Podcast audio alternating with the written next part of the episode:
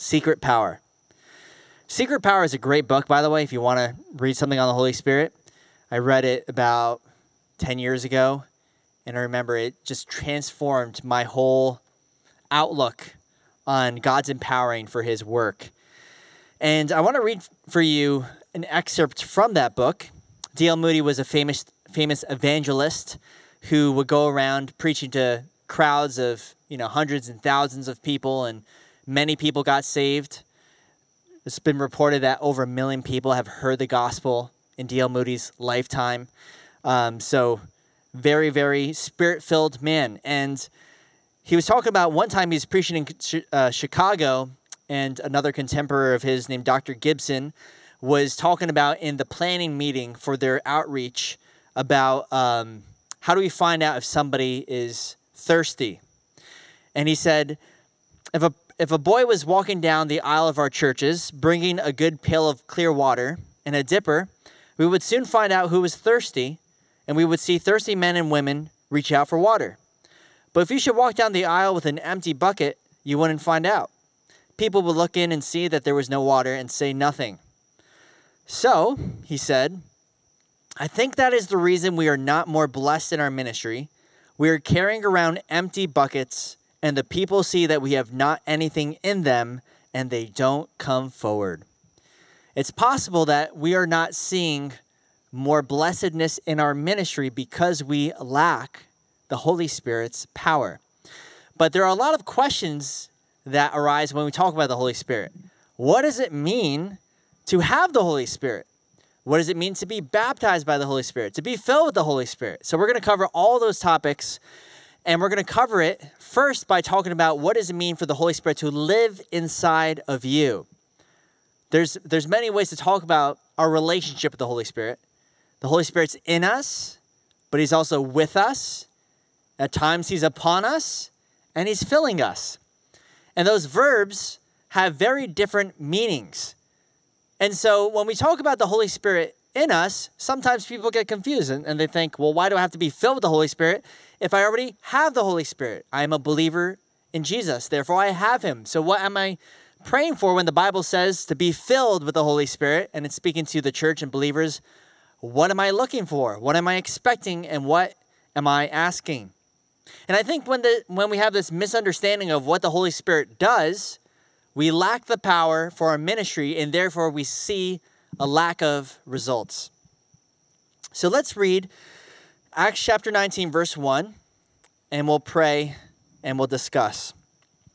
It says, and it, ha- and it happened while Apollos was at Corinth that Paul, having passed through the upper regions, came to Ephesus. And finding some disciples, he said to them, Did you receive the Holy Spirit when you believed? So they said to him, We have not so much as heard whether there is a Holy Spirit. And he said to them, Into what then were you baptized? So they said, Into John's baptism. Then Paul said, John indeed baptized with a baptism of repentance, saying to the people that they should believe on him who would come after him, that is, Jesus Christ. When they heard this, they were baptized in the name of the, Holy, uh, of the Lord Jesus. And when Paul had laid hands on them, the Holy Spirit came upon them, and they spoke with tongues and prophesied. Now the men were about 12 in all. Lord, bless our time. I pray, Lord, that this darkness is not a distraction and anything else, Lord, that we be able to fully focus on your word, your spirit, so we could be filled afresh and go out into the world and see true transformation happen. Make us agents of change in the hearts of many people. In Jesus' name, amen. Notice there's a couple things here. So we, we have in the early church, we have people who are called disciples who are walking around, and then Paul says to them, Hey, listen, did you receive the Holy Spirit when you believed? Almost like it's, it's a, a secondary thing. It wasn't simultaneous with them believing.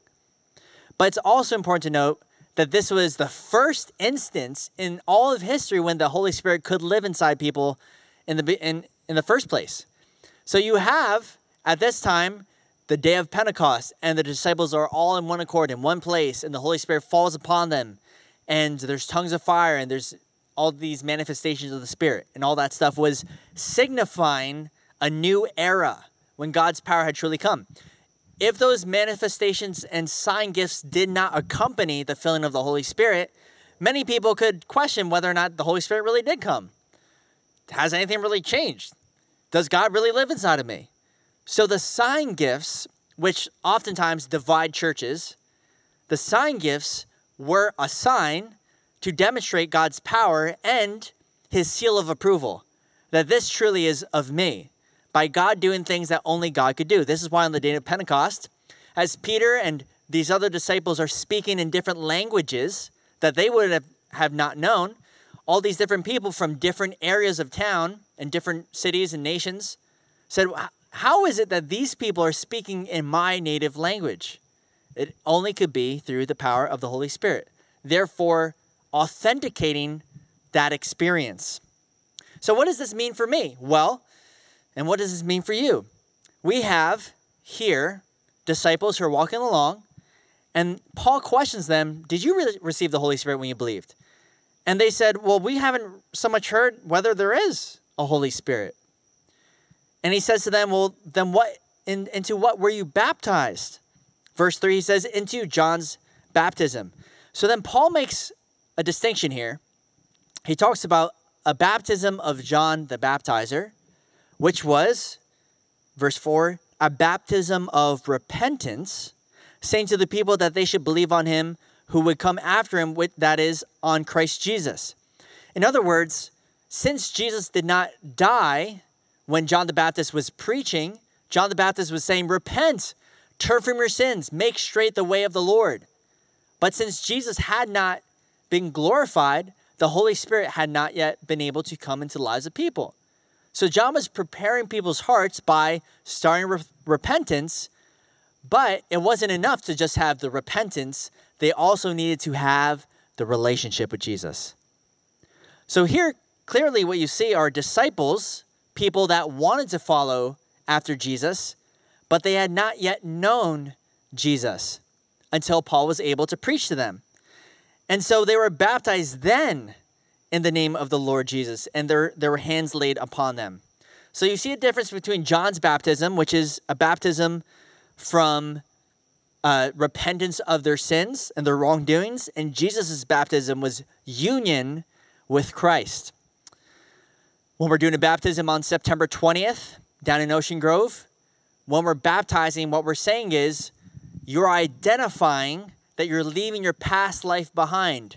Just as Jesus died and he went into the ground, went into the tomb, and he rose again, you're putting your sinful life to death and you're resurrecting a new life with Christ.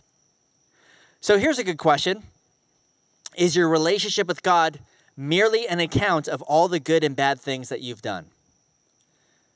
So imagine your relationship with God is boiled down to a weekly meeting over or over Excel spreadsheet where you list out all your wrongdoings and good deeds.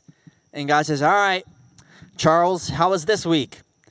Oh, well, God, you know, I did a whole bunch of things wrong. I did this, I did that, I did this. Well, what about the good things? Okay. Oh, well, you see here, according to this chart, with our data, we can see that you are trending towards the positive. This is good. I'm glad that you're making up for the, your wrongdoings. Is that your relationship with God where you just kind of give an account of your past week? I know I got to do better. I know I have to read. I know I have to start being serious and take my relationship seriously. Or do you truly have a relationship with Jesus?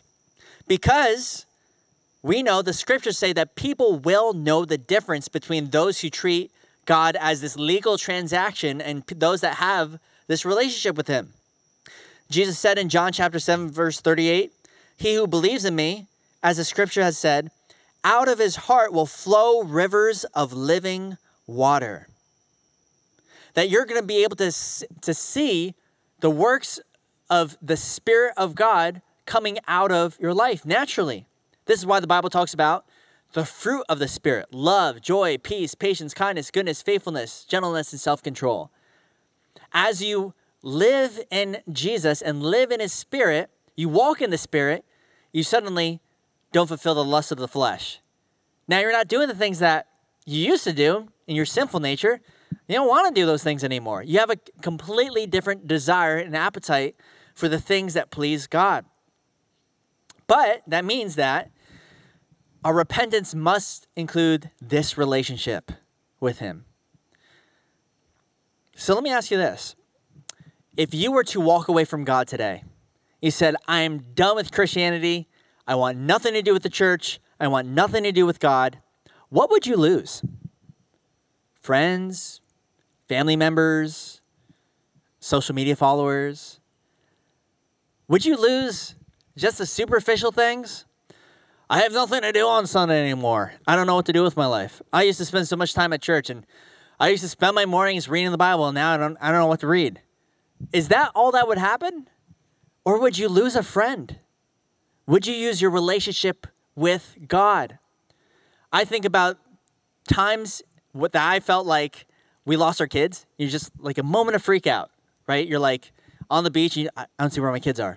And your your heart sinks in that moment.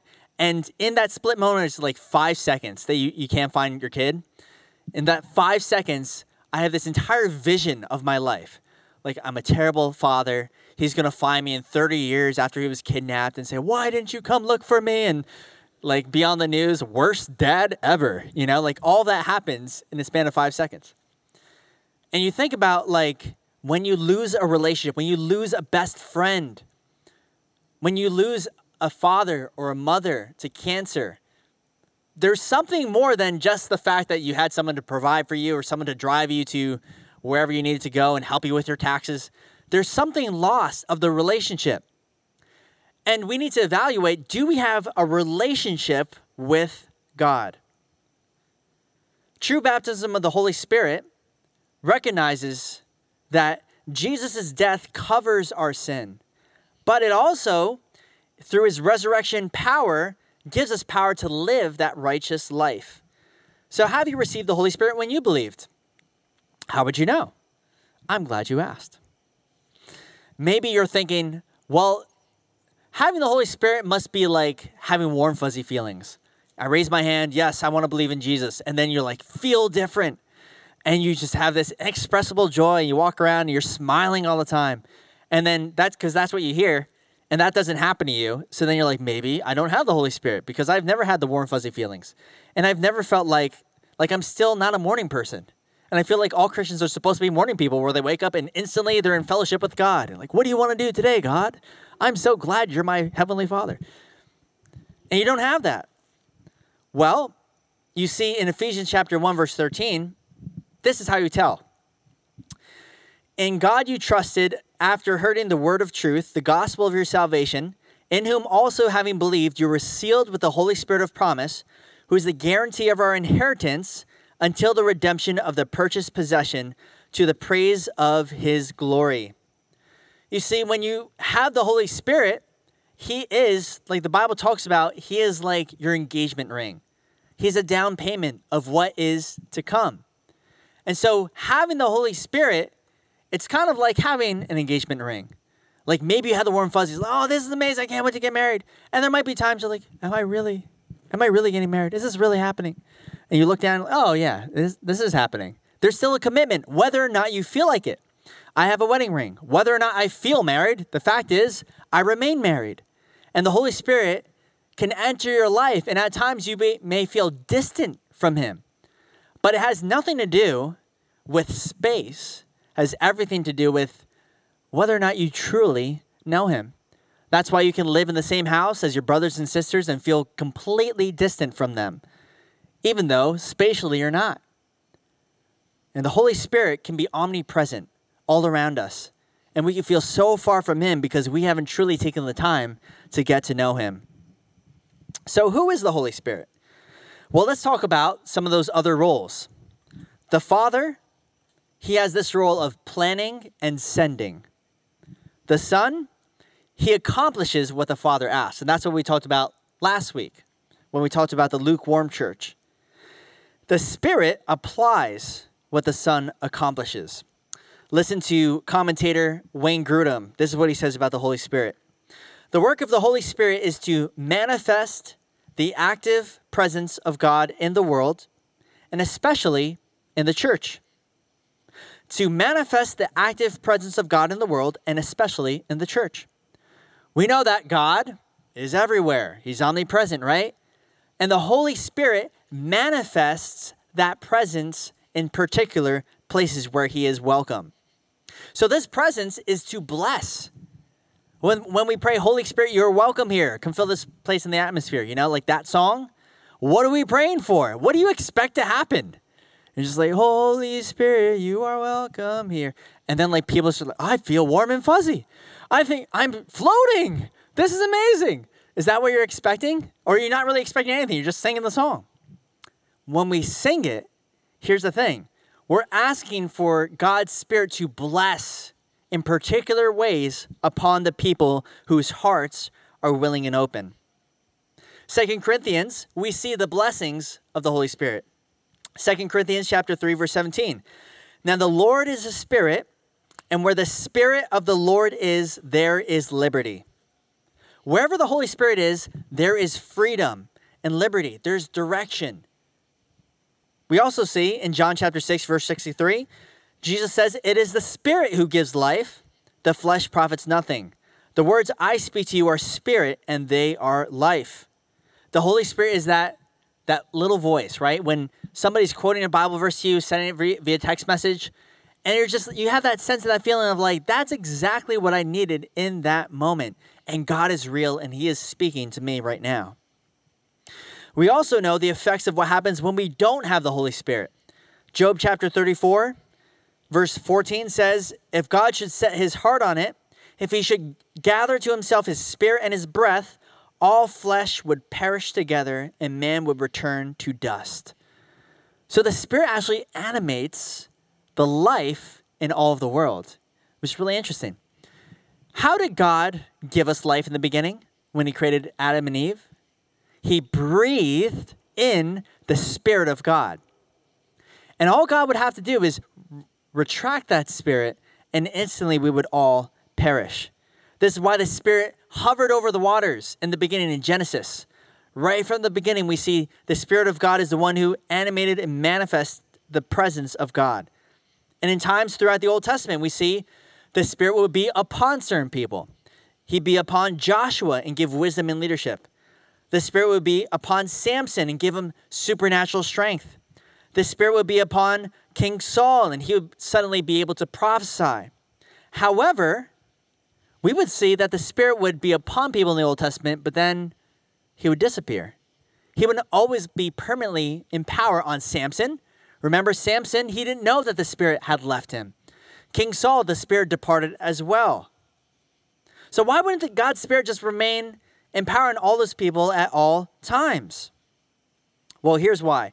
John 7 30, 30 uh, chapter 7, verse 39 says that Jesus spoke about the Spirit whom those believing in him would receive, for the Holy Spirit was not yet given because Jesus was not yet glorified. So that's really important. Here's the first distinction, okay? There's a difference between the Holy Spirit being upon people in power and given inside people to make his home inside particular people. In the Old Testament, God's Spirit would be upon people in power, but never given and live and abide in people's hearts. Why is that? Well, we know that the Spirit was not able to dwell inside a home that was committed to the flesh and committed to sin. God's presence cannot dwell inside a space that is sinful. And therefore, the Spirit could be upon people in power, but it could also depart. And the presence of God instead would make his home in not in people's hearts, but where? We see historically in the Holy of Holies in the tabernacle. So when God decided to dwell with his people, it wasn't inside their hearts. He'd be upon people in power, but he would dwell inside the tabernacle in the most holy of holy places. And just to give you a picture of how God's presence was holy and different, we would see that the Holy of Holies was a, a separated section of the tabernacle that had a curtain that was 60 feet high, 30 feet wide, and four inches thick. and they would send in a, a high priest once a year to go into that Holy of Holies to, to offer a sacrifice on behalf of all the people to atone for their sins. Now, that sacrifice was a sacrifice given in faith, looking forward to the future sacrifice that would be Jesus. But if the holy, if the holy, if the high priest went in and he had unconfessed sin, undealt with stuff in his life, he would drop dead in the presence of God. So they would actually take a bell and they would attach it to a rope and they tie around his waist. The high priest would go in, and if they heard the bell go and start jingling, they'd be like, "Oh, he's dead," and drag him out. Like that was the whole plan. So you see, it was so serious to be in God's presence. That's why, as we spoke about in prior weeks, when people had a vision of God, they would say, Oh no, we've seen God, we're going to die now, because no one can see God and live. At times like that, he could only give a portion, a peek of his presence to people that were still sinful. Even Moses, he was the only one allowed to go up to Mount Zion and meet God and speak to him. But he was not yet given the fullness of his presence, the fullness of his glory, because then even Moses himself would perish. So we see Leviticus chapter 16, verse 2. The Lord said to Moses, Tell Aaron your brother not to come at just any time into the holy place inside the veil before the mercy seat, which is on the ark, lest he die, for I will appear in the cloud above the mercy seat. God was even warning Moses' brother Aaron hey, listen, don't just come in whenever you want because you will die. It doesn't matter who you are. You're still a sinful person before a holy God. And so sin and rebellion would cause God's presence to depart. At times, we see an account in 1 Samuel chapter 4 when the people of Israel were using the ark of God, which represented God's holy presence. And they said, you know what? We need to defeat our enemies, the Philistines. So we're going to take the ark out of the tabernacle and we're going to go fight. And it, they, they treated it like a good luck charm. Like, God will be with us. And they took it. And instead, they lost the battle and they lost the ark. And from that, we know that uh, the, the um, what's his name? Who's the priest? Oh, just my brain died. Eli, thank you.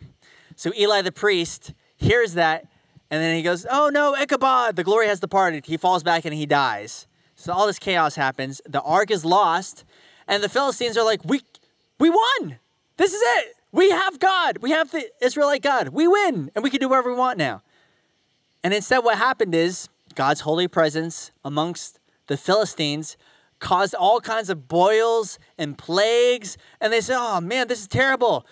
Like we have their God." And he's causing all these curses to happen to us. So what do we do? Like, I don't know. And they decide, you know what? Let's just take the ark, we'll put on a couple cows, and we'll just send it back. And if it goes back to the people of Israel, we'll know that truly this is the right God, right? And that's exactly what happens. The cows just kind of like take the ark and it just goes back right back to the Philistines and the Philistines, the Israelites. So the Israelites see the ark and they start rejoicing, like, how did this happen? It's because you can't control God. He is still God. But the only reason why I'm telling you all this historical background information is you need to get a picture you need to get an idea of how significant it is when God says, I want to live inside of you. You know, the psalmist said, Heaven is God's throne, the earth is his footstool. He says, Where how will you ever build a house for me? What kind of temple can contain God? What kind of building or structure is glorious enough, beautiful enough to house God? And he says, Your heart is exactly where I want to dwell. Isn't that crazy? Think about how much more thankful and reverent we should be when we consider the fact that God wants to make his home inside you and me. So, that being the case, means that we would see glimpses of the power and blessing in the Old Testament, but it would always come and go. So, what was the solution? The solution is Jesus was the morally perfect one who could embody the Holy Spirit. The Spirit rested upon him. We saw when he was baptized by John the Baptist, the Holy Spirit descended like a dove upon him. And once he did empower, Jesus could then do miracles in greater measure than all the prophets before him. John chapter 3, verse 34 says, For he whom God has sent speaks the word of God, for God does not give the Spirit by measure. For the Father loves the Son and has given all things into his hands. So when he gives the Holy Spirit, he doesn't just say, ah, just a little bit. You know, like, I'll give you a teaser, and then you got to come back to me for more. When he gives his Holy Spirit, there's nothing holding God back from giving you all of it, except you and your willingness to rid yourself of self. So Jesus showed us what it's like to be filled with the Spirit. Not just raised the dead, but Lazarus, who was dead for three days. He rebuked demons in his own name, and he healed lepers with just a touch. Now you're like, well, that's Jesus. Of course he did those things. No, I'm telling you, Jesus showed us what it's like to be filled with the Spirit. I'll prove it to you. He said so in John chapter 14, verse 12. Most assuredly, I say to you, he who believes in me, the works that I do, he will do also.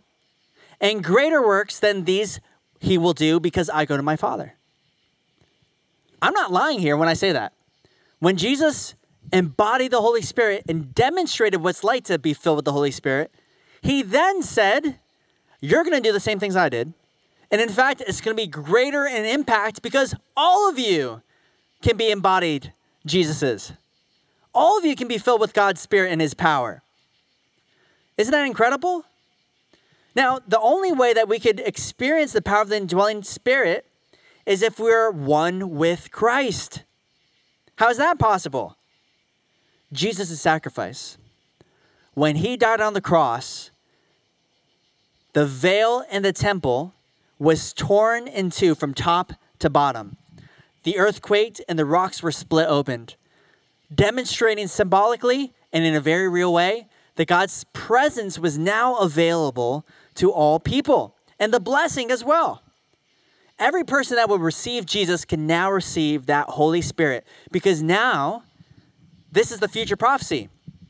The one day, what like people have dreamed in the Old Testament that one day God's Spirit would be available to all people. He would dwell in all hearts. Imagine what could happen if everyone had the Holy Spirit. We see the prophecy in Ezekiel where God says, One day in the future, I will take your heart of stone and give you a heart of flesh, and I will put my spirit in you. I don't have to tell you what right and wrong is. You will know because that spirit that lives inside of you will guide you. There, there's an amazing opportunity that we have when we have the Holy Spirit. Even the Bible goes as far to say that you don't need any teachers, you don't need any pastors. The Spirit teaches you, and He leads you into all truth. I'm not saying pastors are bad or wrong or anything like that, but I'm saying is today you have access to God.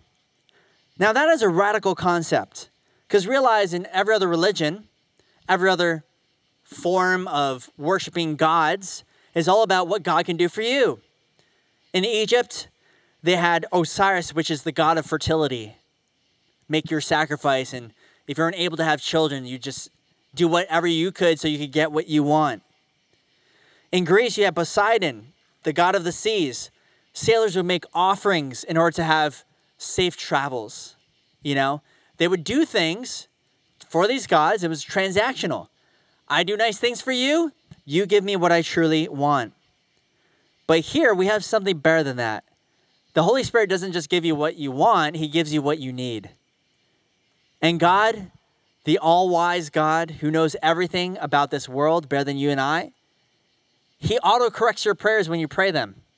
The Spirit helps us in our weakness, the Bible says. If we don't know what to pray for, so we pray, Lord, give me this, give me that, give me the relationship, give me that. And as you pray, God gives you what you truly need because He's a heavenly Father who loves you. And if we, as earthly fathers and mothers, know what to give our children as good gifts, how much more your heavenly Father who loves you and cares about you? It's a beautiful, beautiful thing. And the best thing is, you don't have to do a single thing to get it. In every other religion, it's all about your sacrifice. If God hasn't answered you, it's because you didn't try hard enough.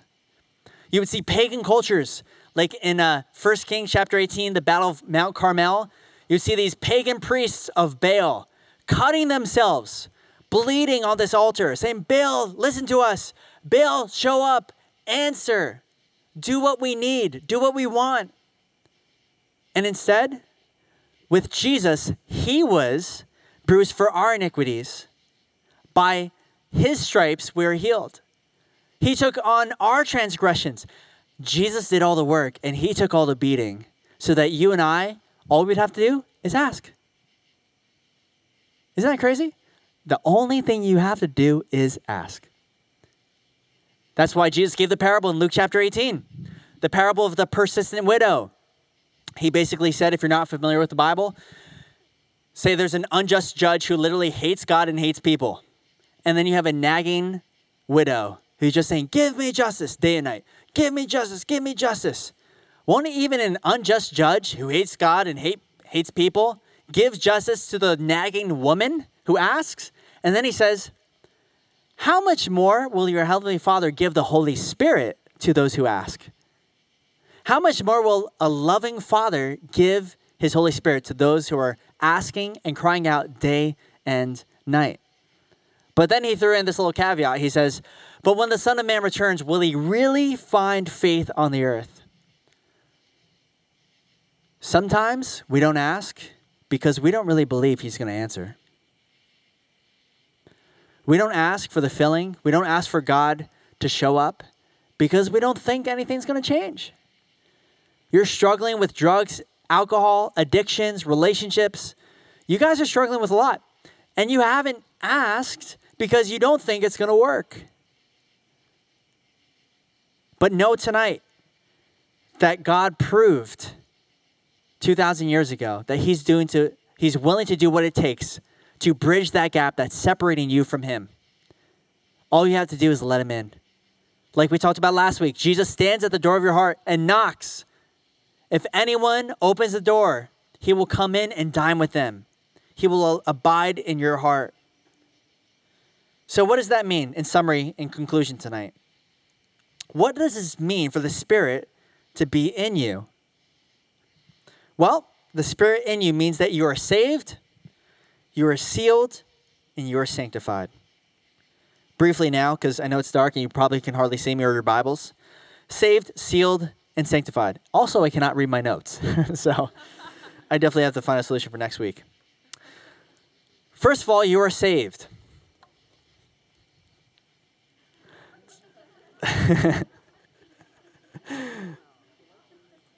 I'm just going to wing it from now on. The fact that his holy, holy presence dwells within us is proof that we are his, which means that because he can't dwell in the unredeemed heart, the minute that we say, Lord, I'm yours, I want to believe in you, that's the minute that he's choosing to say, I got you. And once he got you, you know that you're sealed. Thank you. The Bible says in 2 Corinthians chapter 1 verse 22, the Holy Spirit who has or God who has sealed us and given us the spirit in our hearts as a guarantee. John chapter 6 verse 40. This is the will of him who sent me that everyone who sees the, the Son and believes in him may have everlasting life and I will raise him up at the last day. So you know if you have the Holy Spirit, if you've ever been saved, if you've ever believed on Jesus and his sacrifice, it's not like it's going to be undone. We believe that once saved, always saved. You can grieve the Holy Spirit, but you are sealed because He's stronger than you. And though you may stumble, like my children, they might fall. I'm not going to let them fall into danger. Even if I allow them to run around, the second that they're about to hurt themselves, I will do what it takes to protect them. And lastly, you are sanctified. Second Thessalonians chapter 2 verse 13 says God from the beginning chose you for salvation through sanctification by the Spirit and belief in the truth. So you're sanctified, you're set apart. He has a job for you and for me to do. So then your question might be if we have the Holy Spirit in us, why does it seem like the book of Acts and that church is so different from us? Why does it seem like when we look at people in history, so many examples of people that had faith, trusted God. And when we talk about being filled with the Holy Spirit, it's way different, right? That's what we're going to cover next week and the week after. So don't miss it. But first, we have to talk about who the Holy Spirit is. I hope you're encouraged Because once we understand Him and begin our relationship with Him, then we are in the first step in our journey to being filled with Him in power. Let's pray.